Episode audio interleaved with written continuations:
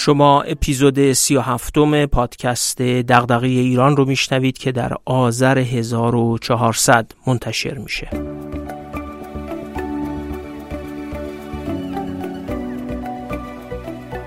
من محمد فاضلی هستم و تو این پادکست از کتابا و متونی میگم که میشه از اونها مباحثی درباره توسعه و بهبود مسائل جامعه ایران رو یاد گرفت یا حداقل به سوالاتی از جنس دغدغه ایران بیشتر و بهتر فکر کرد.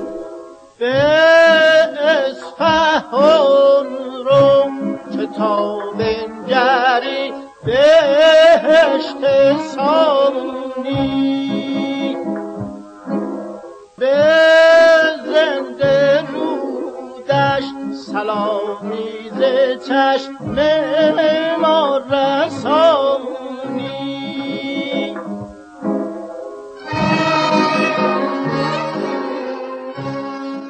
روز 28 آبان چند هزار نفر در کف رودخونه خشکیده زاینده رود جمع شده بودند تا اعتراضشون رو نسبت به خشک شدن این رودخونه که به واقع نماد زندگی شادمانی و سرزندگی حیات تمدنی اصفهان و فلات مرکزی ایران اعلام کنند. ما تو اپیزود 25 این پادکست وقتی اعتراضات به کمبود آب در خوزستان بالا گرفته بود درباره مسئله آب و همبستگی اجتماعی بحثی رو طرح کردیم که اتفاقا یکی از پرشنونده ترین اپیزودهای ما هم بود.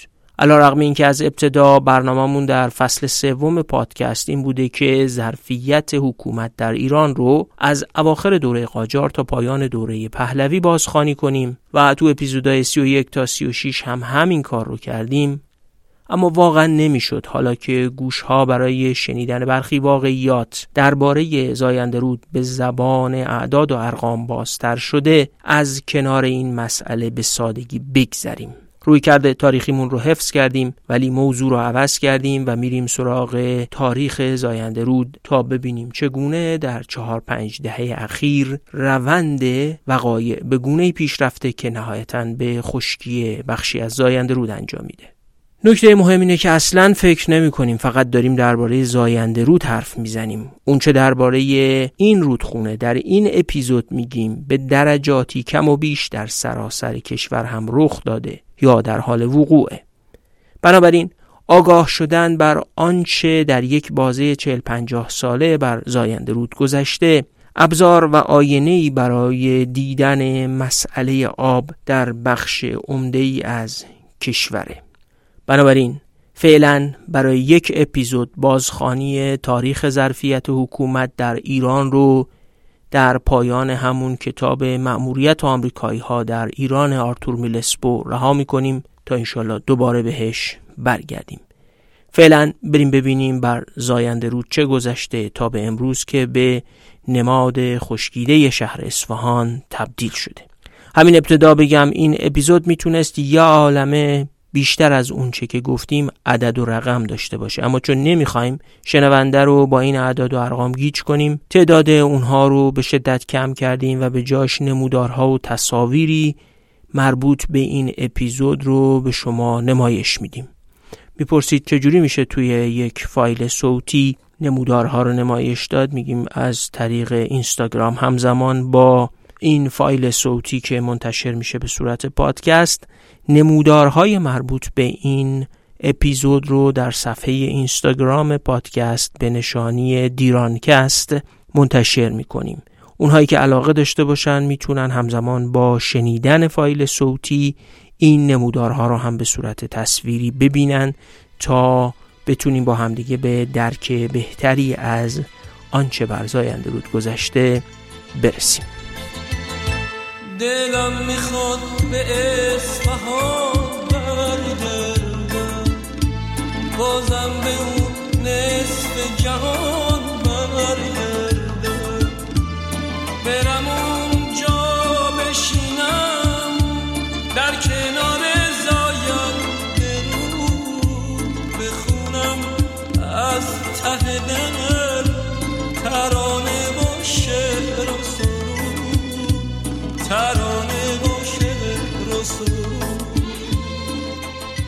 برای شروع داستان زاینده رود باید اول یکم جغرافیا بگم این رودخونه از سرشاخه ها تا انتهاش که به تالاب گافخونی در شرق اصفهان میریزه حدود 400 کیلومتر طول داره.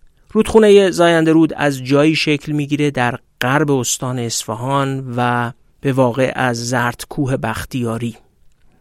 سرشاخه های این رود قبل از صد زاینده رود به هم میپیوندن و این رودخونه رو شکل میدن. صد زاینده رود داخل استان اصفهانه. اما رودخونه از صد به بعد مسافتی رو داخل استان اصفهان طی می‌کنه و بعد وارد استان چهارمحال و بختیاری میشه بعد از طی مسافتی دوباره از این استان خارج میشه و وارد استان اصفهان میشه. اگه همونجوری که گفتم دوست داشتید تصاویر رو دنبال بکنید در صفحه اینستاگرام می‌تونید دومین تصویر بعد از کاور این اپیزود رو ببینید. نقشه جغرافیایی رودخونه زاینده رود ارائه شده. اون آبی که میاد و پشت صد زاینده رود جمع میشه از تجمیع آب دو رودخونه اصلیه. خود رودخونه زاینده رود و رودخانه پلاسجان منشأ پلاسجان در غرب اصفهانه و آب رو از چشم لنگان میاره تا در حوالی چادگان در استان اصفهان که میریزه به زاینده رود. خود زاینده رود هم که از زردکوه بختیاری سرچشمه می‌گیره و علاوه بر آبی که خودش داره دو تا تونل کوهرنگ یک و کوهرنگ دو آب رو از رودخونه کوهرنگ منتقل می‌کنن به زاینده رود. تونل کوهرنگ یک اوایل دهه 1330 و تونل کوهرنگ دو در دهه 1350 به بهره برداری رسیدن پس زاینده رودی که در اصفهان مردم در کف خشکیدش اعتراض کردند سرمنشهش در غرب اصفهان با دو رودخونه پلاسجانه و کوههای بختیاری و البته آبی که با دو تونل کوهرنگ یک و دو به زاینده رود منتقل میشه. اینا همه میاد و پشت صد زاینده رود جمع میشه. پس می‌تونیم بگیم کل آبی که از همه این سرشاخه ها در این رودخونه در دسترس قرار می‌گیره همون آبیه که نهایتا پشت صد جمع میشه. اگه شما جزئیات جغرافیایی بیشتری درباره زاینده رود می‌دونید ناراحت نشید که چرا نگفتیم. اینجا منظورمون جغرافی گفتن که نیست. هدف اینه که درکی از واقعیت طبیعی و فیزیکی رودخونه پیدا کنیم. از اونجا که اصلی ترین منبع آب زاینده رود کوههای بختیاریه.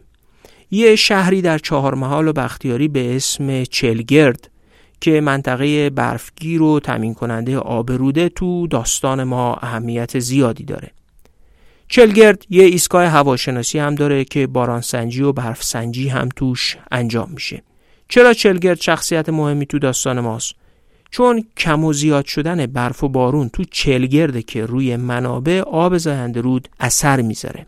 در اصل نبز زاینده رود تو زردکوه بختیاری می‌زنه و تو همون ایستگاه چلگرده که این نبزش رو اندازه می‌گیرن. پس چلگرد و ایستگاه هواشناسیش رو تو خاطر داشته باشیم. آبی که از صد زاینده رود رها سازی میشه بعد از حدود 112 کیلومتر طی مسیر کردن تو دو استان چهارمحال و بختیاری و اصفهان به نقطه می‌رسه که اسمش هست چم آسمان. بهش میگن چم آسمان همینجوری. و تو این نقطه یه بند ساختن که آب پشتش ذخیره میشه. اینجا در اصل محل آبگیری برای خطوط انتقال آب شرب و بهداشت به اصفهان و یزده و در غرب شهر اصفهان واقع شده. چم آسمان تقریبا در میانه طول رودخونه زاینده رود بین سرشاخه ها تا تالاب گافخونی واقع شده. گفتم که زاینده رود 400 کیلومتر تقریبا طول داره از سرشاخه ها تا چم آسمان تقریبا 200 کیلومتره و از چم آسمان تا تالاب هم 200 کیلومتره. وقتی گفته میشه رودخونه زاینده رود خشک شده یعنی از چماسمان به بعد خشک شده. چون تا چماسمان همیشه آب هست تا آب لازم برای بخش شرب و بهداشت اصفهان و یزد تامین بشه. خشکی زاینده رود از چماسمان به بعد تا تالاب که البته شهر اصفهان رو هم در بر می‌گیره. خب حالا چند ثانیه رودخونه رو از سرچشمه ها تا تالاب که نصفش الان خشکه تصور کنید یا به عکس دوم تو صفحه اینستاگرام نگاه کنید تا برگردید. ای شهر روشنایی ای خاک آفتابی ای شهر روشنایی ای خاک آفتابی. میخواهمت سراپا ای اصفهان آبی. میخواهمت سراپا ای اصفهان آبی.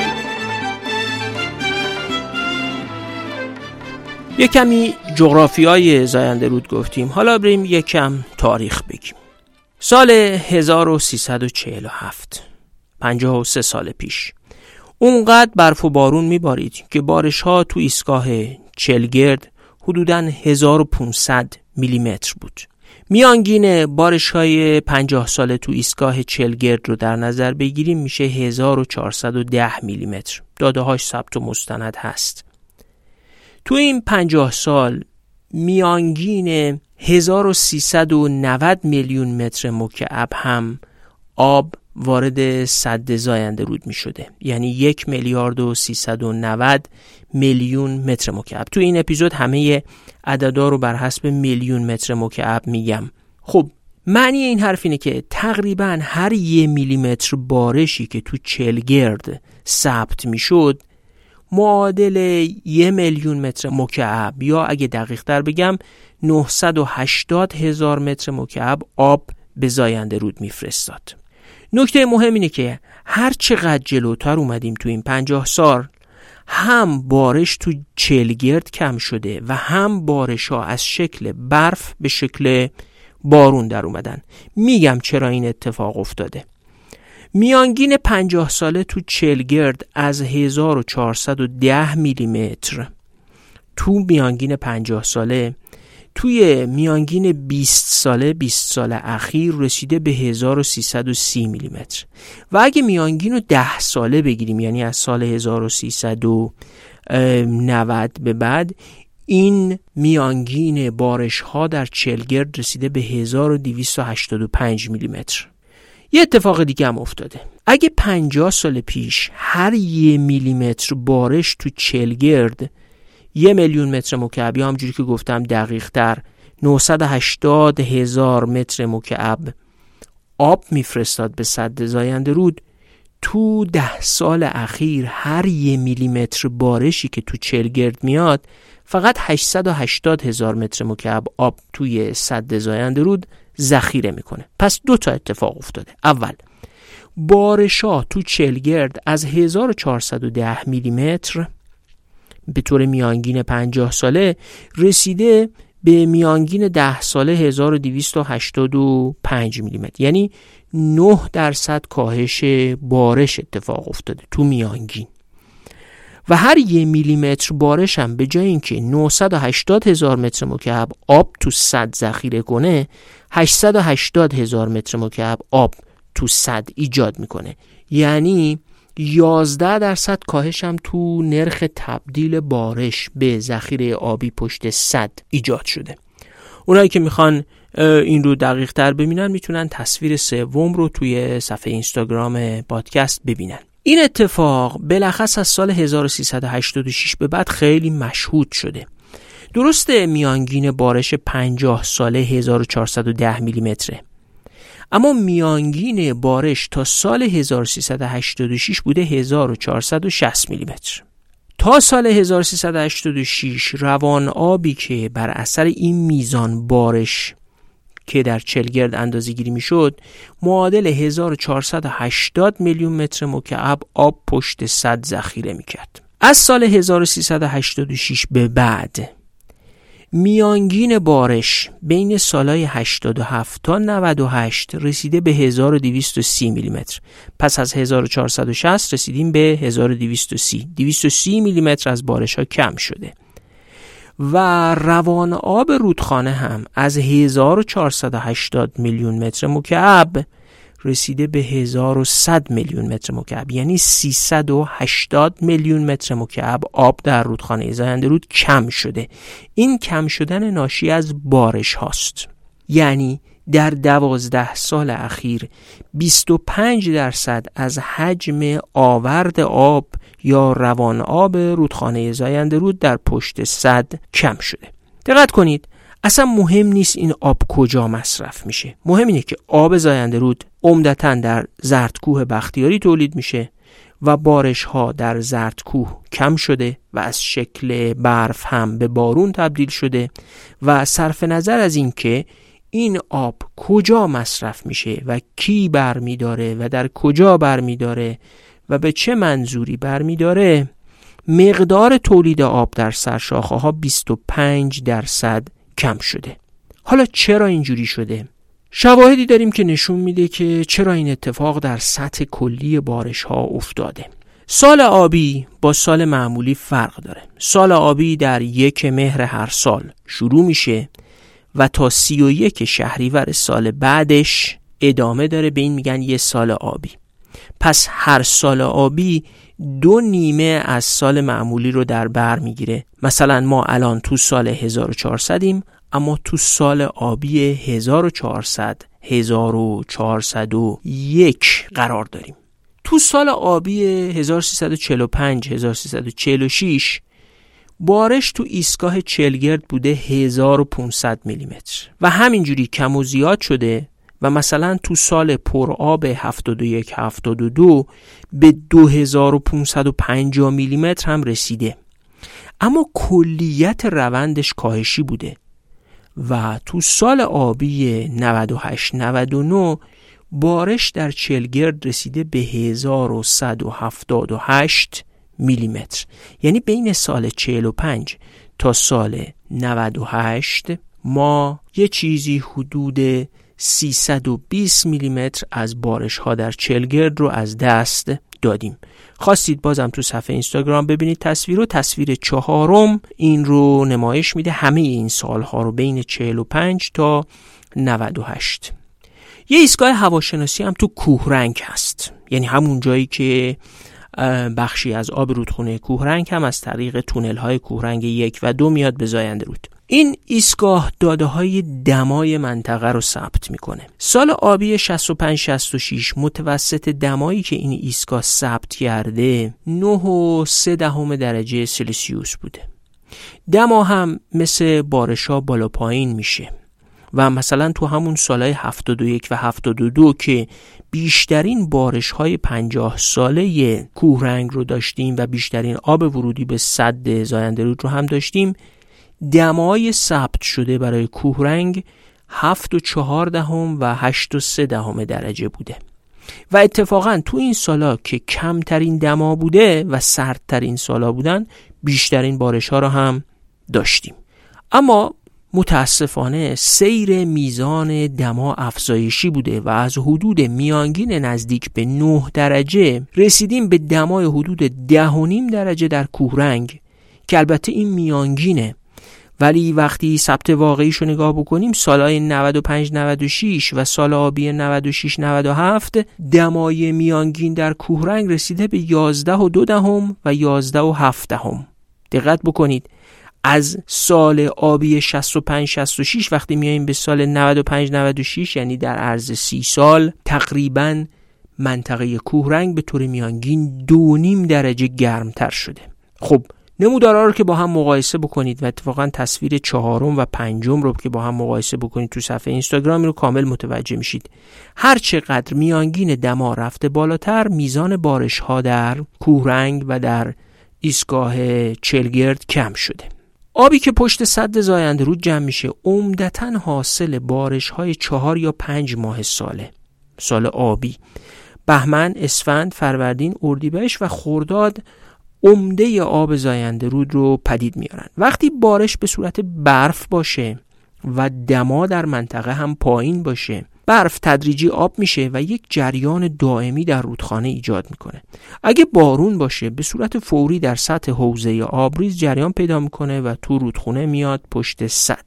که البته تبخیر بر اثر افزایش دما و با تبدیل شدن بارش برف به بارون این تبخیرها بیشتر میشن. پس گرم شدن دما تو کوهرنگ یعنی هم بارش ها کمتر میشن و شدن و هم تبخیر بیشتر میشه. نتیجه نهایی همچین فرایندی کاهش آب ورودی و ذخیره اون تو صد زاینده روده.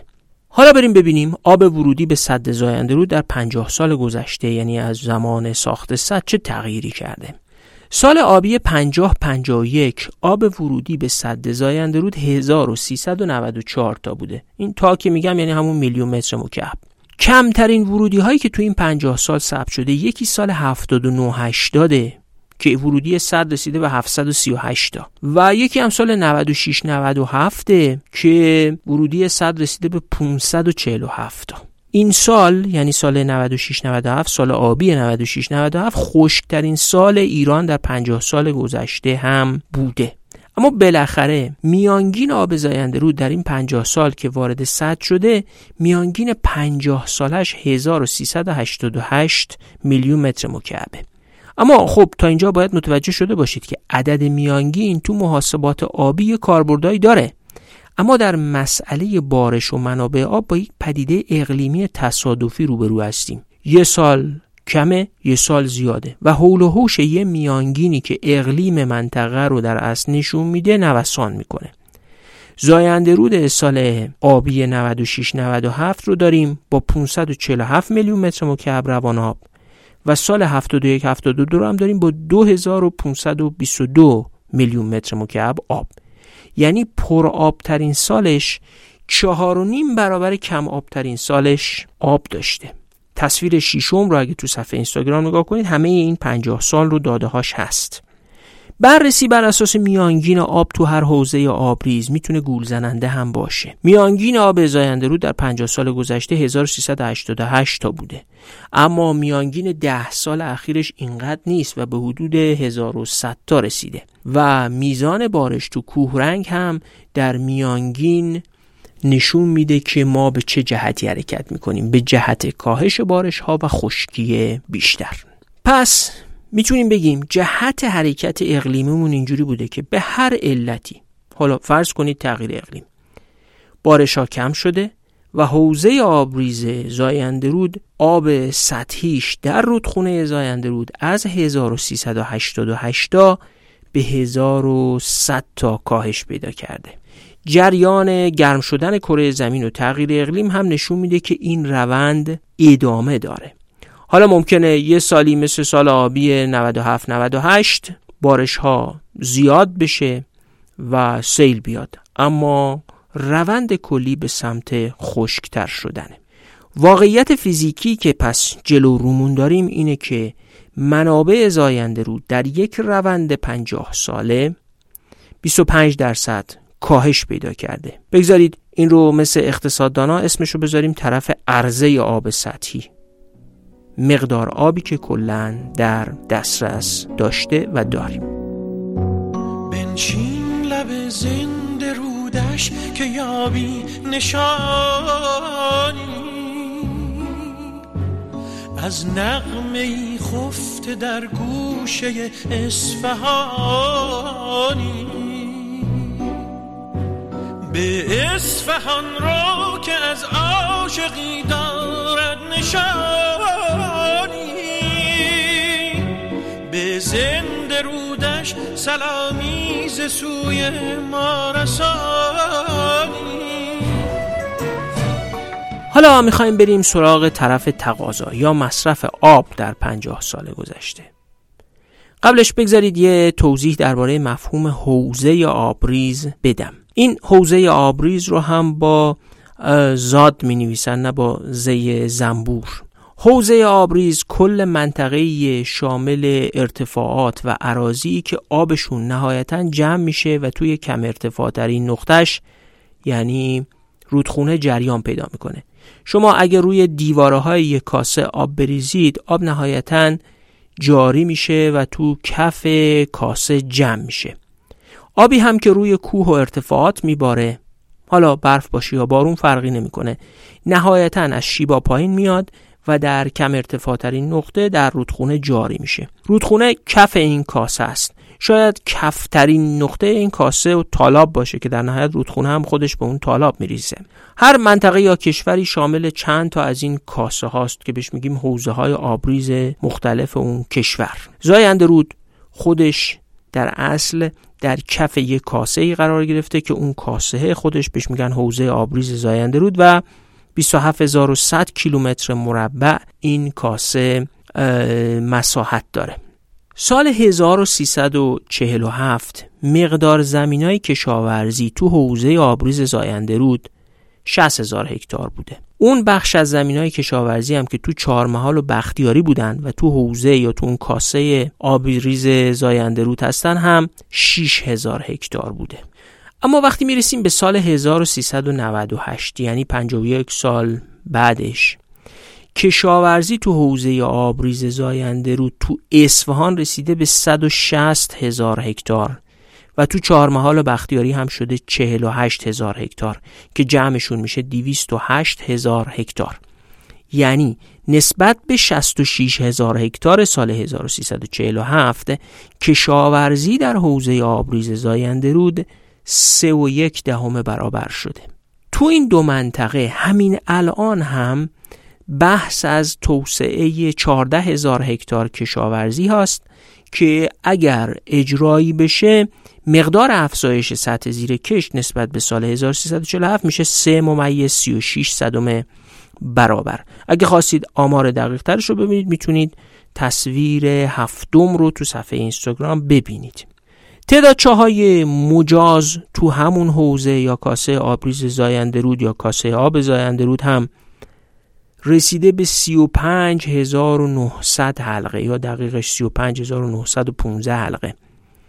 که اینا یه چیزی حدود 2835 تا آب از زمین می‌کشن. گفتم کل آب زاینده رود امروز 1100 تاست میانگین. این چاها خودشون 2835 تا یعنی یک و هفت دهم برابر دو هفت دهم برابر آب زاینده رود از زمین اصفهان آب می‌کشن 18571 هم چاه غیر مجاز است که اونا هم خودشون 331 آب می‌کشن از زمین. جمع این دوتا یعنی مجازا و غیر مجازا 3166 تا آب از زمین بیرون می‌کشن که این خودش تقریبا سه برابر کل آب زاینده روده. خب این برداشتا چه مجاز چه غیر مجاز سرجم 360 میلیون متر مکعب از حد مجاز بیشتره. نکته مهمتر اینه ما به چاها میگیم مجاز و غیر مجاز. اما به حال آبخان و زمین که فرقی نمی‌کنه که آب رو چاه مجاز می‌کشه یا چاه غیر مجاز. آبخان تخلیه میشه. وقتی هم تخلیه شد فرونشست می‌کنه کوبیده میشه. بنابراین تقسیم بندی چاها به مجاز و غیر مجاز یه تقسیم بندیه که به درد امور حقوقی و مالکیت و امور اداری ما آدما می‌خوره. زمین و آبخان به حالش فرقی نمی‌کنه که آبش رو چاه مجاز بیرون بکشه یا چاه غیر مجاز. پس وضعیت آب زیرزمینی هم در حوزه آبریز زاینده رود به گونه است که 360 میلیون متر مکعب حداقل در سال اضافه برداشت وجود داره و تخلیه آبخان صورت می‌گیره. اینا رو به دو جهت گفتم. یکی به دلیل اینکه بدونیم فشار مصرف آب بر منابع زیرزمینی هم در این حوزه آبریز وارد شده. وقتی منابع سطحی کمتر میشه فشار بیشتری به منابع زیرزمینی وارد میشه تا بتونن مثلا مصارف کشاورزی رو از طریق آب زیرزمینی یا حتی آب شرب شهرها رو تأمین بکنن. نکته دومش اینه که چون منابع آب سطحی و زیرزمینی بسته به شرایط خاک و زمینشناسی منطقه به هم ربط دارن تخلیه منابع آب زیرزمینی تو حوزه می‌تونه روی کاهش منابع آب سطحی هم اثر داشته باشه. ما اینجا وارد بحثش نمیشیم متخصصش هم نیستیم اما بالاخره آب زیرزمینی و آب سطحی با هم ارتباط دارند و کم شدن آبهای زیرزمینی و تخلیه آبخانها می‌تونه روی کاهش منابع آب سطحی هم اثر داشته باشه. به این ترتیب فقط تا اینجا داشته باشیم که منابع آب زاینده رو تو 50 سال اقلا 25 درصد کم شده و تو همون حالت سطح زیر کشت هم 3 و دهم برابر شده. و آبهای زیرزمینی هم کاهش پیدا کرده و اضافه برداشت از آبخانها آبخانها در حوزه آبریز زاینده رود رو در معرض خطر قرار داده که یکی از پدیده های آشکار این که نتیجه این وضعیت فرونشست زمینه. امروز که داریم درباره زاینده رود حرف می‌زنیم. آب شور به 5 میلیون نفر در استانهای اصفهان، چهارمحال و بختیاری و یزد به رودخونه زاینده رود وابسته است. جالبه بدونیم که جمعیت شهرستان اصفهان از 919 هزار نفر در سال 1355 یعنی 45 سال پیش به 2 میلیون و 243 هزار نفر تو سال 95 رسیده. یعنی جمعیت دو و چهار دهم برابر شده. جمعیت کل استان اصفهان هم از حدود دو میلیون نفر در سال 45 به بالای 5 میلیون نفر در سال 95 رسیده. پس نیاز آب شرب هم در این حوزه آبریز افزایش پیدا کرده. اینو داشته باشید که تو سال 1347 فقط حدود 60 میلیون متر مکعب آب برای شرب و بهداشت از زاینده رود برداشت می‌شد. اما امروز برداشت از زاینده رود برای شرب و بهداشت به 400 میلیون متر مکعب رسیده. که این 400 میلیون متر مکعب 70 میلیون متر مکعبش به طور متوسط آبیه که به یزد منتقل میشه. و 330 میلیون متر مکعبش در استان اصفهان مصرف میشه. سالنامه آماری استان اصفهان نشون میده که تو سال 1396 معادل 347 میلیون متر مکعب آب سطحی از آینده رو تصفیه شده. 87 میلیون متر مکعب از آب زیرزمینی تصفیه شده و به مصرف شرب و بهداشت رسیده. این دو تا رقم کلا تو سال 1380 یعنی 16 سال قبلش 148 تا بوده. پس 148 تای آب شرب اصفهان ظرف 16 سال رسیده به یه چیزی حدود 420 تا. این اعداد و ارقام رو هم اگر خواستید می‌تونید تو تصویر هشتم پست مربوط به این اپیزود تو صفحه اینستاگرام ببینید. یه بار دیگه تو بخش مصارف آب زندرود بریم سراغ تاریخ. سال 1352 تابلو منابع و مصارف زایندرود اینجوری بوده. 1275 تا رودخونه آب داشته تو سال 52 که 646 تاش مال خود رودخونه زایندرود بوده 342 تا از تونل اول کوهرنگ می آورده 197 تا از تونل دوم کوهرنگ می آورده 90 تا هم از چشمه ها مثل سرداب و کلانچین و اینها تأمین می شده. مصارف هم اینجوری بوده. پس 1275 تا آب داشته سال 52 مصارفش هم اینجوری بوده. 99 تاش آب شرب اصفهان بوده. 100 تا. 298 تاش هم به صنایع می‌دادن. پس حدودا 300 تا صنایع 100 تا آب شرب. میشه 400 تا. 1030 میلیون متر مکعبم برای 81 هزار هکتار کشت می‌دادن به کشاورزی که از این 1030 تا 920 تا از 100 برمی داشتن 110 تا هم آب زیرزمینی. اینا البته تخصیص بوده که جمع مصارف می شده 1317 میلیون متر مکعب. اما وضع حالا چجوریه؟ یعنی از سال 52 وقتی میایم به سال مثلا 98 که داده هاشو داریم و از چجوری شده؟ اون 100 تا آب شرب 99 تا آب شرب سال 52 الان شده 330 تا تو اصفهان 70 تا تو یزد. یعنی 100 تای آب شرب سال 52 الان شده 400 تا. چهار برابر. اون 298 تای آب صنایع الان شده 60 تا. به هر دلیلی. بهبود تکنولوژی دادن مدل تولیدشون رو عوض کردن هر کاری کردن امروز صنایع 60 تا آب مصرف می‌کنن. کشاورزی در خود اصفهان یعنی در استان اصفهان رسیده به 980 تا. و کشاورزی در چهارمحال و بختیاری هم شده 110 تا. جمع اینا میشه چقدر؟ میشه 1550 میلیون متر مکعب. یادمون باشه که اینا عدد تخصیصه. یعنی مقرر شده. اگه آب باشه این مقادیر بهشون بدیم. خب اگه آب نباشه چی؟ از اولویت آب شرب شروع میشه. آب شرب مردم رو که نمیشه قطع کرد. پس اول آب تنظیم میشه تا آب شرب تامین بشه. اگه آبی موند بین صنایع و کشاورزی و محیط زیست تقسیم میشه که بیچاره محیط زیست هم حامی نداره طرفدار نداره صدا نداره زبون نداره و همیشه قربانی میشه. کشاورزی در منطقه حوزه زاینده رود چون تو طول رودخونه صورت گرفته وقتی آب تو رودخونه باشه برای کشاورزی هم برداشت میشه. چون آب تا چماسمان همیشه بوده و هست پس تا اونجا کشاورزی و محیط زیست رودخونه آب دریافت می‌کنن.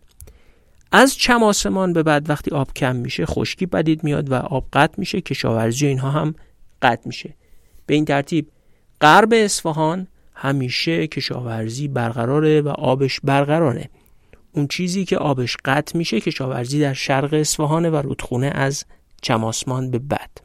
حالا بذارید یه بار درصدی به تخصیص آب رودخونه زاینده رود نگاه کنیم. تخصیص برای 1550 تا آب صورت گرفته یا 1550 میلیون متر مکعب. این در حالیه که رودخونه عدد واقعی آبش میانگین در ده سال گذشته رسیده به 1100 تا. گفتیم هم که این میانگین هم می‌تونه گول زننده باشه. سال آبی 96 97 رودخونه کلا 547 تا آب داشته. خوش سالی هم که میشه از این 1100 تا کمتر میشه. اینجوری تقسیم میشه. 330 تا آب شرب اصفهان که اگه به 1100 بگیریم میشه 30 درصد دقیقا. 70 تا آب شرب یزد که بازم نسبت به 1100 تا کلی آب میشه 6 و 3 دهم درصد. 60 تا آب صنایع که میشه 5 و 4 دهم درصد.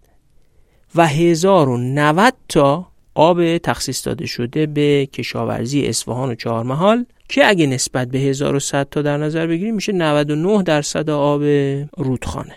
خب البته این سالایی که آب نباشه خب این تخصیص به کشاورزی هم داده نمیشه. البته حتما در غرب اصفهان که آب تا چماسمان جاریه کشاورزا آب برمیدارن و با کم اومدن و خوش شدن رودخونه آب به شرق اصفهان و بعد از چماسمان نمی‌رسه. تا اینجا باید مسئله تا اندازه زیادی روشن شده باشه. یه موقعی رودخونه متوسط 1480 تا آب داشته و همین حدود یا کمتر هم مصرف آب داشته.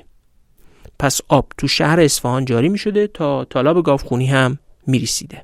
حالا تو این سالا رودخونه آبش از 1480 رسیده به 1100 تا دلیلش هم یا بهتر بگیم علتش هم گفتیم. ولی مصارف آب شرب و بهداشت زیاد شده. کشاورزی هم زیاد شده و به شدت هم زیاد شدن. و جالب اینه که آب مصرفی صنایع کم شده. سال 1352 آب تخصیصی به صنایع از رودخونه 298 میلیون متر مکعب بوده و حالا شده حدود 60 تا. دو مصرف کننده اصلی آب کشاورزی و آب شرب و بهداشتن البته اثر صنایع رو نباید فقط مستقیم دید. صنایع مستقیما آب زیادی در مقیاس رودخونه مصرف نمی کنن 6 7 درصده. اما اشتغال تو صنایع باعث شده افزایش جمعیت رخ بده و در اصل افزایش مصرف آب شرب و بهداشت در اصفهان و یزد رو که هر دو در شمار شهرهای صنعتی هستند باید محصول همین صنایع هم دونست. پس اثر اصلی صنایع بر مصرف آب در حوزه آبریز زاینده رود مستقیم نیست بلکه غیر مستقیم و از طریق افزایش جمعیت که این افزایش مصرف صورت گرفته. تصویر شماره 9 رو ببینید. برخی از این مطالب توش روشن شده. حالا وقتش یک مفهوم مهم درباره حوزه آبریز زاینده رود رو مطرح کنیم. تو اقتصاد وقتی تاجری یا بنگاهی به شرایطی می‌رسه که بدهیاش از داراییهاش بیشتر میشه و نمی‌تونه بدهیش رو بپردازه میگن ورشکسته شده. اتفاقی که توی زاینده رود رخ داده همینه. حکمران آب زاینده رود رو بدهکار کرده. مجوز تخصیص همون بدهیه. بدهی رودخونه به آب بران حکمران آب قول داده 400 تا آب بده به شرب و بهداشت یزد و اصفهان. 60 تا بده به صنایع 1090 تا بده به کشاورزی. متناسب با همین وعده هم جمعیت ساکن شده صنعت ساخته شده و سرمایه گذاری تو کشاورزی هم صورت گرفته و زمین هایی گسترش داده شدن برای کشت و کشاورزی. مشکل کشاورزی پیچیده تر هم هست. برخی از قدیم آببر رودخونه زنده رود بودن. توی تومار شیخ بهایی هم سهمشون از آب ثبت شده. 400 500 سال سابقه دارن. و برخی تو چند دهه اخیر مجوز تخصیص گرفتن یا اصلا غیر مجاز از رودخونه آب برمیدارن. خلاصه هرچی هست الان اون وعده های دادن آب یا اون بدهی ها از مجموع دارایی رودخونه یعنی اون آبی که با خودش میاره و در حوزه می‌تونه توضیح کنه بیشتر شده. اینجاست که گفته میشه حوزه آبریز زاینده رود دچار ورشکستگی آبی شده. یعنی بدهیهاش و مجوزهای تخصیصش و مقدار آبی که باید به مصارف تخصیص داده بشه از کل آبی که در رودخونه تولید میشه فراتر رفته. تو چند دهه گذشته داشت این اتفاق میافتاد اما چون هنوز تغییر اقلیم و کاهش منابعی که اول بحث کردیم خیلی شدید نشده بود آب کم و بیش با یه ذریب اطمینان شکننده به طلبکارا که همون آب برا باشن می‌رسید. اما تغییر اقلیم یا هر عامل دیگه ای بالاخره اثر تدریجیش رو گذاشته و منابع خیلی کمتر از مصارف شده. سالایی هم که خوشسالی میشه این فاصله منابع و مصارف یا بین دارایی ها و بدهی ها خیلی گسترده تر میشه و حالا حکمران و رودخونه نمی‌تونن جوابگوی تخصیصایی باشن که دادن. این یعنی ورشکستگی آبی.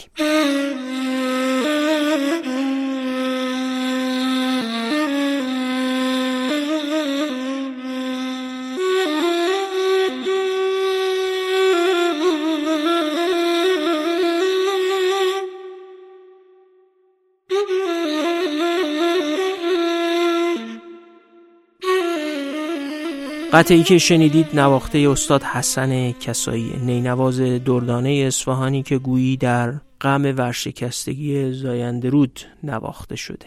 حالا بیایید به عنوان بخش سوم این اپیزود چند تا داده دیگر رو هم به اطلاعاتی که تا حالا ارائه شد اضافه کنیم. تا وضعیت منجر به ورشکستگی آبی رودخونه رو با برخی اطلاعات جانبی ترکیب کنیم ببینیم به قول خود اسفونیا چی چی دستگیرمون می‌شد سالنامه آماری که سازمان برنامه بودجه استانها منتشر می‌کنن و در استان اصفهان هم سازمان برنامهش منتشر می‌کنه نشون میده که تو سال 1382 تو محدوده شهر اصفهان عملکرد تولید گندم 5.1 دهم تن بر هکتار بوده. حالا مساحت و مقدار تولید و اینا رو می‌تونید تو سالنامه اصفهان نگاه کنید. 14 سال بعد تو سال 95 96 عملکرد تن بر هکتار گندم تو استان اصفهان شده 4.5 تن. یعنی همون مقدار آب داره مصرف میشه ولی میزان تولید گندم کاهش پیدا کرده. دقت کنید. تو سالهایی که آب رودخونه داشته کم می‌شده عملکرد تن بر هکتار گندم هم کمتر شده و اگه عددا رو تو سالنامه نگاه کنید ببینید 4000 هکتار هم کشت گندم افزایش پیدا کرده. البته کلیت عراضی کشاورزی در استان اصفهان تو این 14 سال حدود 40 هزار هکتار کم شده. ولی تو حوزه آبریز زاینده رود در محدوده شهر اصفهان کشت گندم بیشتر شده. همون آمارنامه نشون میده که تو سال 82 حدود 13850 هکتار برنج هم در غرب اصفهان کشت می شده که تو آمارنامه سال 96 اقلا ما هرچی گشتیم نتونستیم آمار کشت برنج رو پیدا کنیم. ولی تو همین آمارنامه سال 96 می‌بینید که محصولات پرآببری مثل چغندر قند هم تو سال 95 96 تو مقیاس 845 هکتار در محدوده شهر اصفهان کشت شده. تحول به سمت کشت گلخانه ای هم البته به کندی رخ داده. سالنامه های آماری اصفهان نشون میدن یعنی استان اصفهان نشون میدن که گلخانه ها تو سال 82 در کل اصفهان 444 هکتار بوده. و تو سال 93 به 778 هکتار رسیده. اینکه آمار مال سال 93 است مال اینه که آخرین آمار برداری از بنگاه های کشور ظاهرا سال 93 انجام شده که بنگاه های کشاورزی هم تو همونجا انجام شده. بخش معدن از سال 82 که 117 تا معدن تو استان اصفهان فعال بوده و 3580 نفر هم توشون کار می‌کردن. و 11.7 میلیون تن هم تولید داشتن رسیده به 358 تا معدن با 5300 نفر شاغل با 26 میلیون تن تولید محصولات معدنی. ببینید دقت کنید. این عددا رو گفتم برای اینکه یه چیزی رو مشخص کنم. تعداد معادن از سال 82 تا سال 96 سه برابر شده. تولیدشون هم یعنی مقدار ماده معدنی هم که تولید می‌کنن دو دهم برابر شده. اما اشتغالشون فقط یک و برابر شده. و کل اشتغال بخش معدن هم تو استان اصفهان فقط 5400 نفره. که نشون میده صنایع معدنی علا رغم پرآب بر بودنشون سهم اشتغال بسیار پایینی دارن. یادتونه که گفتم اثر صنایع بیش از اون که مصرف مستقیم آب باشه اشتغال جمعیت و ساکن کردن اونها تو حوزه آبریزه حالا بریم ببینیم تو بخش صنعت تو اصفهان چه اتفاقی افتاده. تو سال 83 تعداد کل شاغلان کارگاه های بالای ده نفر کارکن که توشون بیشتر از ده نفر شاغلن 129 هزار نفر بوده. که از این 129 هزار نفر 23 هزار نفرشون تو فلزات پایه کار می‌کردن. 23 هزار نفرم تو فراورده های مدنی غیر فلزی کار می‌کردن که این دوتا جمعا میشه 46 هزار نفر از اشتغال 130 هزار نفری استان اصفهان تو بخش صنعت و 28 هزار نفرم تو تو بخش منسوجات کار می‌کردن. خب منسوجات صنایع کم آببری اما فلزات پایه و محصولات معدنی بسیار پرآببر محسوب میشن. وقتی به سال 93 می‌رسیم یعنی 10 سال بعد از سال 83 کل شاغلای کارگاه های بالاتر از 10 نفر کارکن رسیده به 209 هزار نفر. یعنی یک و 6 برابر شده. اما کارکنای فلزات پایه شده 46 هزار نفر. دو برابر شده. و سرمایه گذاری تو فلزات پایه هم که صنایع آببری هستن نشون میده که بسیار بیشتر از سرمایه گذاری توی بقیه بخش های اقتصادی بوده. آمار اشتغال رو هم بر اساس آمارگیری سه ماه اول اشتغال تو استان اصفهان که بررسی کنیم معلوم میشه. اشتغال بخش کشاورزی 11.5 درصد بوده. اشتغال بخش صنعت 42 درصد و بخش خدمات 46.5 درصد بوده. دقت کنید. کشاورزی. تقریبا ده برابر صنعت آب مصرف می‌کنه. البته اگه تخصیصش رو لحاظ کنیم یعنی اون مقداری که بهش وعده دادن که خیلی بیش از ده برابر 13 14 برابر صنعت آب مصرف می‌کنه.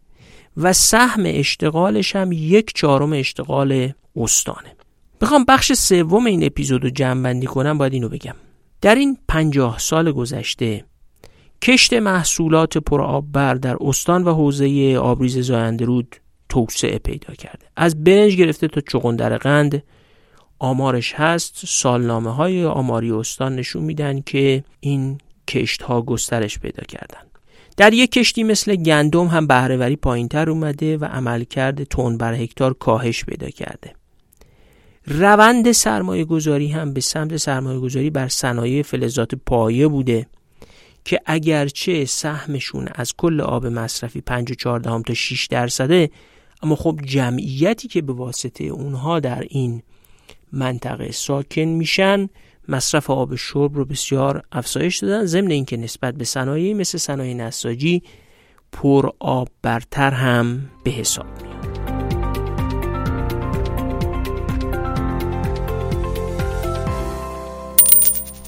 پادکست سکه کاری از بچه های دانشکده اقتصاد دانشگاه تهران که توی اون در هر اپیزودی یه موضوع اقتصادی رو با حضور یه مهمان متخصص بررسی می‌کنن.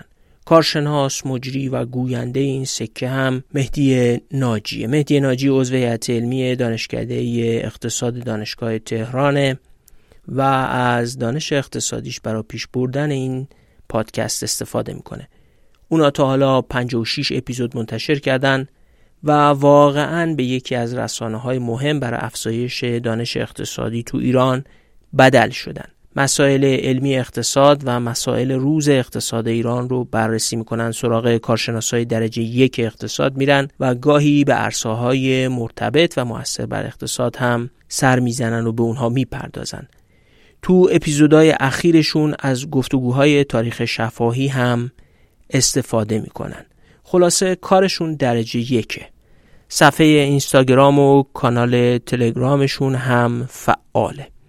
مشخصات دسترسی به راه های ارتباطی با پادکست سکه رو تو توضیحات همین اپیزود تو Castbox و تلگرام هم گذاشتیم. اگه علاقمند مباحث اقتصاد و توسعه هستید جدی توصیه می‌کنم کارشون رو بشنوید و خودتون قضاوت کنید. برای سکه ای ها هم آرزوی موفقیت داریم.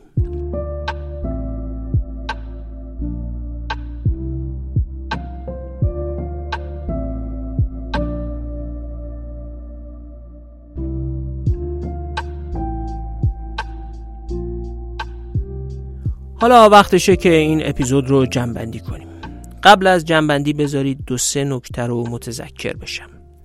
اولا جنبندیمون تقریبا مفصل خواهد بود. دو مسئله زاینده رود با کلیت سیستم های آبی که در برگیرنده نظام های محیط زیستی اقتصادی اجتماعی و سیاسی هستند خیلی پیچیده است و ما خودمون می‌فهمیم که نباید ادعا کنیم تو این اپیزود حتی بخش کوچکی از داستان زاینده رود رو بلخص در بخش عوامل موثر بر ایجاد وضعیت فعلی توضیح دادیم. ما فقط تعریف کردیم که چی شده چرا اینجوری شده و اینکه راه ها چیست یا مجموعه از عوامل سیاسی و اجتماعی دیگه چگونه بر مسئله زاینده رود تاثیر گذاشتن تو هیته این اپیزود نمی گنجه.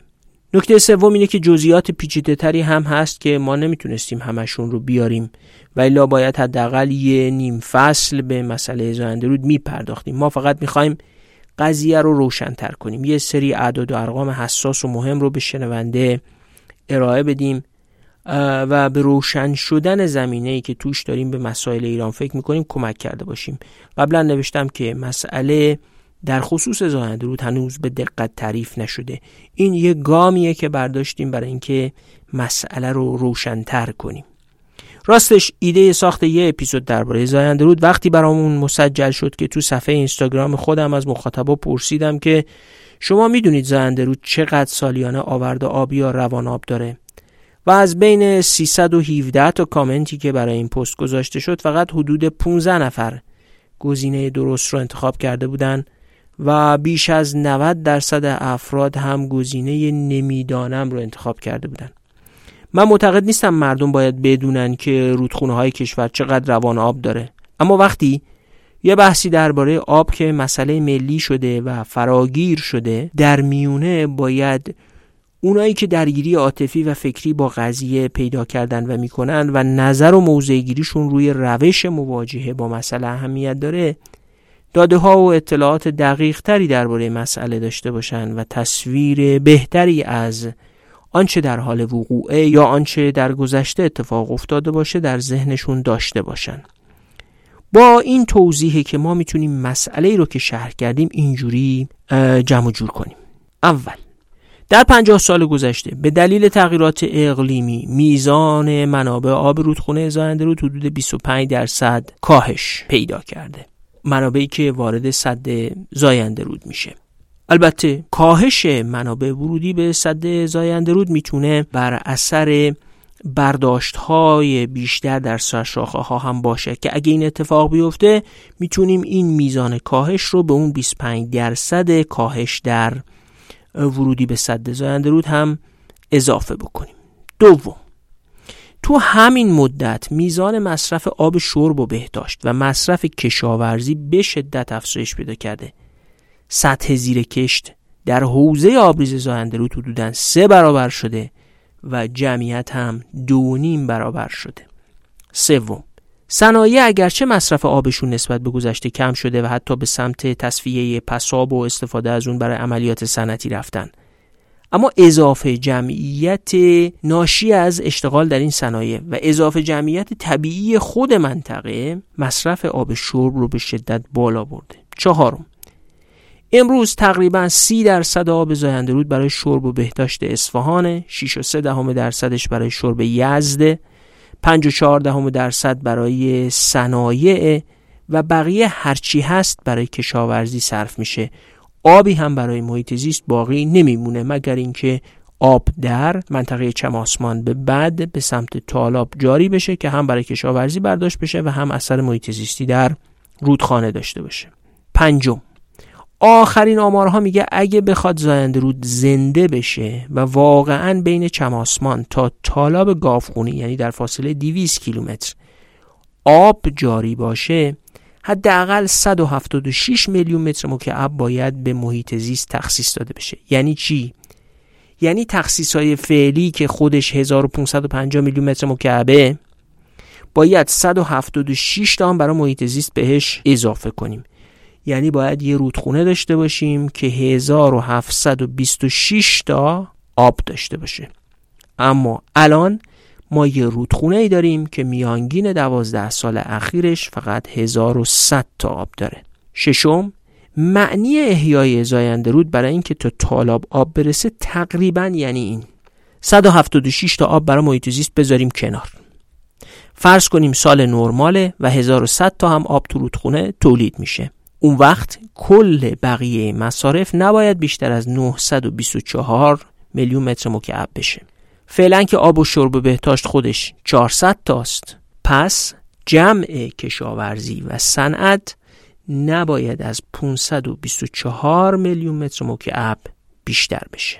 پس اگه 1100 تا آب داشته باشیم که تو سالهای خشکسالی همین مقدار رو هم نداریم و آینده هم رو به کاهشه باید یه تعدیل اساسی در مصارف آب صورت بگیره. یعنی همه بخشا باید مصرف آبشون رو کم کنن. یعنی آب شرب که الان 400 تا مصرف می‌کنه باید با بهسازی شبکه و مدرنسازی تجهیزات و اصلاحات تو قیمت ها و اصلاح شیرای آب و اینها بتونیم این 400 میلیون متر مکعب آب شرب رو کمش کنیم. یا حداقل با اضافه شدن جمعیت در این حوزه آبریز مصرف آب شرب از این مقدار بیشتر نشود.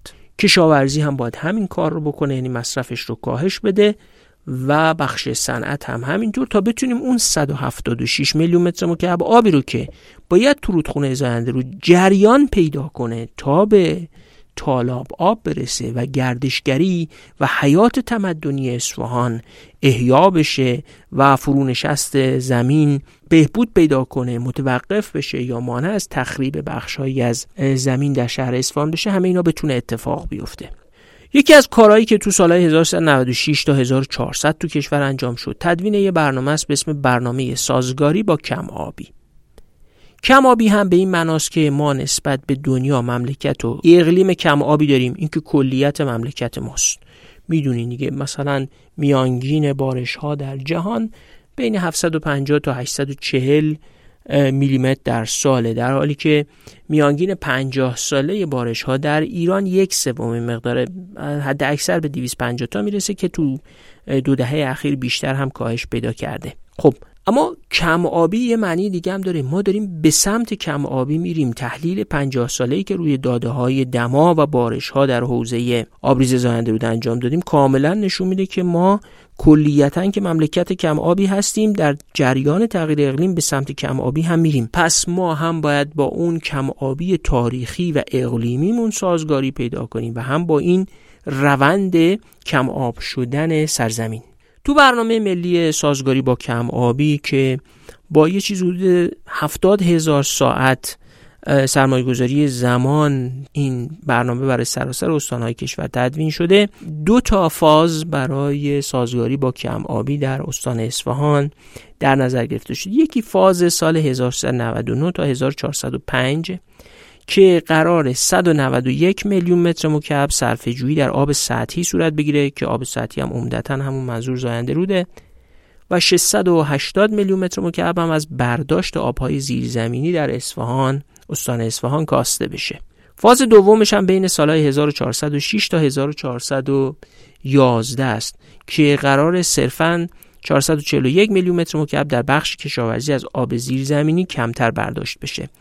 یعنی این برنامه میگه که اگه قرار استان اصفهان به یک پایداری از نظر منابع آبی برسه باید 191 میلیون متر مکعب برداشت از رودخونهش رو کم کنه آبهای سطحی و در یک بازه ده ساله حدود یک میلیارد و صد میلیون متر مکعب هم از آبهای زیرزمینی کمتر هر سال برداشت بکنه.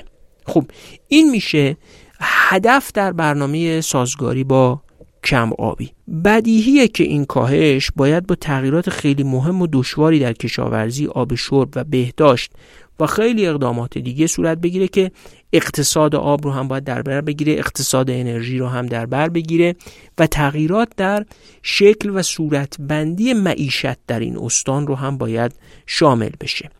حکمرانی ما در 50 سال گذشته از سال 1347 به بعد نتونسته روند تحول اقتصادی به سمت صنایع کم آب بر تأمین اشتغال از طریق صنعتی شدن و صنایع پر اشتغالزا. کاستن از مصرف آب در کشاورزی و انتقال معیشت مردم از کشاورزی به صنایع و از کشاورزی کم بهرهور به کشاورزی بهرهور ارزش آفرین و کم آب بر رو مدیریت کنه. ترکیبی از اقتصاد دولتی مداخله دولت تو قیمت آب و انرژی اقتصاد ناکارآمد کشاورزی مشکلات قیمتگذاری دولتی که مانع ایجاد کرده برای توسعه سرمایهگذاری در کشاورزی بهرهور فقدان آمایش سرزمین و خیلی عوامل دیگه این وضعیت ناخوشایند رو رقم زدن. مهم اینه که بدونیم. بدون سازگاری با کم آبی و کاستن از مصارف آبی و رهیدن از اون دام ورشکستگی و انتقال دادن مصارف به بخشای بهرهورتر و پراشتغالزای اقتصاد قادر به حل این مسئله نیستیم. بذارید یه نکته بسیار مهم رو اینجا توضیح بدم. افزایش جمعیت و افزایش مصارف به شکل نابهرهور همون جوری که بیش از یک میلیارد متر مکعب آب زاینده رود رو در پنجاه سال گذشته بلعیده هر منبع آب دیگری از جمله آبی شیرین سازی شده از دریا رو هم که به اصفهان منتقل کنید یا به یزد میبلعه. همونجوری که مصرف آب شرب اصفهان در 50 سال از 60 تا رسیده به 330 تا و کلیت آب شرب در این حوزه آبریز از 60 تا رسیده به 400 تا. با افزایش جمعیت هر آب اضافی دیگری هم که از هر جای دیگری به این استان و این حوزه آبریز منتقل بشه بلعیده میشه. یک تفاوت اساسی هم هست. آب انتقالی از دریا در چارچوب هزینه ها و برآوردهای امروز حدود دو تا سه یورو تا هر متر مکعبش قیمت داره. معنیش اینه که یه میلیارد متر مکعب آب زاینده رود اگه بخواد از دریا شیرین سازی و منتقل بشه سالیانه سه میلیارد یورو هزینه در برداره ضمن اینکه هر طرح انتقال آبی سالها به طول می‌کشه معارضین بسیاری داره. مسائل محیط زیستی و اجتماعی زیادی ایجاد می‌کنه و هزینه کردن میلیاردها دلار یا صدها هزار میلیارد تومن برای ساخت این گونه پروژه ها اثرات سنگینی رو اقتصاد بیمار ایران داره. من توی مقاله دیگری تحت عنوان دموکراسی یا دموکراسی توضیح دادم که این پروژه های سازهی عظیم اثرات تورمی بزرگی روی اقتصاد کشورها دارن و روی کسی بودجه دولت ها به اون برای تورم آثار وخیمی دارن. ما باید دنبال راهکار پایداری باشیم که آب رو بهرهورتر کمتر و معطوف به پایداری بیشتر مصرف کنیم. هر آب اضافی با رویه های فعلی که در مصرف آب در ایران حاکمه اگر به این استانها برسه به سرعت ته می‌کشه و نیازمند آب بیشتری میشیم. واقعیتش اینه که تشنگی رو نمیشه با آب شور رفع کرد. اینکه ما ایرانی ها چگونه با این مسئله مواجه میشیم و چگونه این ظرفیت رو در خودمون ایجاد می‌کنیم که بتونیم پیش از اون که تغییر اقلیم مقادیر آب در کل سرزمین ایران و فلات مرکزی رو بیش از گذشته کاهش بده و پیش از اون که خالی شدن آبخانها و فرونشست زمین بیش از امروز زیست در این سرزمین عزیز رو تهدید کنه. بتونیم واکنش مناسبی انجام بدیم و سرزمین و تمدنمون رو نجات بدیم یکی از اصلی ترین چالش هایی که پیش روی مردم و حکومت در ایرانه. ما تو این اپیزود تلاش کردیم صحنه مسئله رو کمی بیشتر روشن کنیم. ما نه اصفهانی هستیم نه چارمحالی نه یزدی نه خوزستانی. ما ایرانی هستیم و عاشق و دوستدار همه ایران و ایرانیا امیدواریم نوع روی کرده ما به این مسئله و اونچه در این اپیزود گفتیم تونسته باشه فضای مساعدتری برای طرح اقلانی تر مسئله آب در ایران فراهم کنه. نکته آخر. بیشتر شدن مصارف از منابع مسئله یک تقریبا در همه حوزه های آبریز در ایران رخ داده. یا در حال وقوعه از این لحاظ مسئله ای که اینجا گفتیم مختص به زاینده رود نیست. ما در ایرانی زندگی می‌کنیم که مصارف آبش بر منابعش پیشی گرفته. ما گزینه پایداره سازگاری با کم آبی و کاستن از مصارف سازگار شدن با تغییر اقلیم استفاده اقتصادی تر و بهرهورتر از منابع آب و احیای خرد اقلیمی تاریخی ایران رو که در قنات و نوع زیست در این سرزمین بروز کرده بود رو پیش رومون داریم. سخت اما شدنیه و بنابراین باید امیدوار باشیم که می‌تونیم برای سازگاری با کم آبی تلاش کنیم. و الا بگذارید از ویلاش بگذریم. اما یه گریز بزنم به داستان ظرفیت حکومت که از اولین اپیزود ما یا دقیق تر از اپیزود سوم این پادکست برش تاکید کردیم. نکته مهم اینه آیا ما ظرفیت های لازم برای در افتادن با چالش آب رو ایجاد کردیم یا نه؟ آیا واقعا ما یک نظام حسابداری آب رو در حوزه های آبریز ایجاد کردیم؟ آیا ما در چند دهه گذشته نظام سنجش داده های پایه منابع آب و مصارف آب رو ایجاد کردیم. آیا به همون اندازه که روی ساختن سازه های چند ده و چند صد هزار میلیارد تومنی سرمایه گذاری می‌کنیم یا کردیم؟ آیا به همون اندازه هم روی تجهیز نظام سنجش منابع و مصارف آبمون سرمایه گذاری می‌کنیم تا بدونیم اقلا چقدر آب داریم و داریم چقدر آب مصرف می‌کنیم؟ یا نه؟ نظام سنجش داده های پای منابع آب و مصارف آبمون هم یه چیزی شبیه همون نظام سنجش ها در بخش مالیات یا در بخش گمرکات یا همون چیزهایی که تو اپیزودهای مربوط به روایت بلژیکی ها شوستر و میلسپو درباره ظرفیت دولت در ایران گفتیم. آیا ما یک نظام مالیاتی دقیقی رو بست دادیم برای اینکه بتونیم به کمک اون انتقال از یک کشاورزی غیر مدرن و غیر بهرهور و پرآببر به سمت یک کشاورزی بهرهورتر رو سامان بدیم؟ آیا ما ابزارهای اندازه گیری مصرف کننده های آبمون دقیق کار می‌کنن؟ آیا آیا ده تا از این آیاها وجود داره که در اصل مواجه شدن با مسئله آب در حوزه زاینده رود یا هر حوزه دیگری در ایران مستلزم پاسخ دادن به اونهاست. امیدوارم این اپیزود کمک کرده باشه در اینکه بتونیم از زاویه ظرفیت حکومت به مسئله آب بنگریم.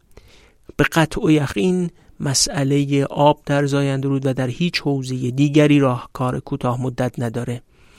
مسئلهش هم با خشونت حل نمیشه حتی با پول هم حل نمیشه. مسئله است زمان بر. یه ضرب المثل میگه که یه بچه نه ماه طول می‌کشه به دنیا بیاد. حالا اگه یه مرد نه تا زن بگیره نمی‌تونه یه بچه رو یه ماه داشته باشه. مسئله های آبی هم همین گونن مسئله های آبی زمان می‌برن تا حل بشن. اگر از مسیر درستش برین و ظرفیت ها رو ایجاد بکنید.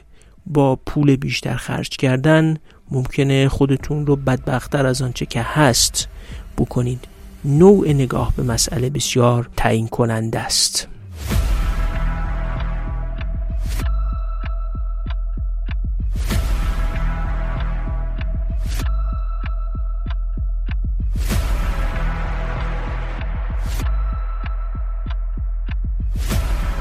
بحث ما تمومه. امیدواریم به اندازه یه قطره تو دریا به تعریف مسئله و بست اقلانیت برای طرح مسئله زاینده رود کمک کرده باشیم. متخصص های آب و محیط زیست و اقلیم و اینا حتما عیب و ایرادامون رو میگن می‌نویسند و به این طریق به فضای گفتگو دامن می‌زنن تا به مسابه یک تمدن درستتر جلو بریم. خیلی ممنون که با ما بودید. خیلی افتخار می‌کنیم که شنونده ما هستید. خوشحالیم از اینکه ما رو تو نوشته ها صفحات اینستاگرام و کانال های تلگرام در کل فضای مجازی و حتی در گفتگوهای دوستانتون به دیگران معرفی می‌کنید. یکی از مخاطبا درباره اپیزود 25 ما که گفتم درباره آب بوده برامون نوشته که من بحث اپیزود 25 شما رو به ترکی ترجمه می‌کنم و با جمعی از همشهریاش دربارهشون بحث می‌کنن. واقعا یاد داشته خوشحال کننده و انگیزه بخشی بود. در ضمن خیلی ممنون که با کمک های مالیتون به تداوم کارمون کمک می‌کنید. اما کماکان معتقدیم بزرگترین حمایت شما کمک به شنیده شدن بیشتر این پادکسته سلامت و شادمان و شادکام باشید. راستی ورژن و گونه جدید جهش یافته کرونا هم از آفریقای جنوبی توسعه پیدا کرده. مواظب سلامتیتون باشید. مخاطبامون رو دوست داریم و امیدواریم تو اپیزودهای آینده میهمان ساعت و وقتشون باشیم تا اپیزود 38 فعلا خداحافظ.